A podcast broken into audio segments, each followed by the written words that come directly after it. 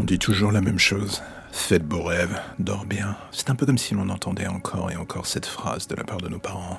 Chaque soir avant de dormir, c'est un peu comme s'ils essayaient de nous mettre en garde contre quelque chose. Et vu qu'on est jeune, que l'on est con et insouciant face aux dangers de la vie, la plupart du temps on n'écoute absolument pas. On se perd dans nos songes dans les distractions du net, de la littérature, et l'on s'abreuve de choses que l'on n'est pas encore capable de gérer correctement vu notre jeune âge. En gros, on s'enfonce dans les chemins de traverse de la réalité.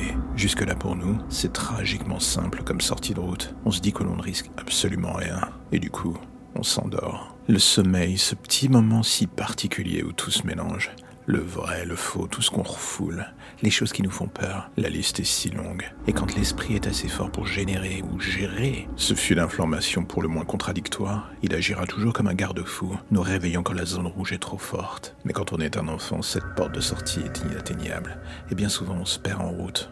C'est alors que l'on découvre l'autre réalité, celle dont nos parents cherchaient à nous protéger, ce monstre qui au loin se nourrit de nos peurs, traîné par son cortège d'âmes qu'il prend au piège chaque soir, ce cortège qui semble absolument sans fin et qu'il surplombe de sa répugnante et gigantesque silhouette. On voudrait pouvoir fuir, et l'on voit chaque soir des visages différents dans la foule, des enfants, des adultes, et des choses qui n'ont plus vraiment grand-chose d'humain. On joue des coudes pour sortir de là, et l'on échappe parfois à sa main crochue, celle qui saisit d'une victime au hasard pour la dévorer.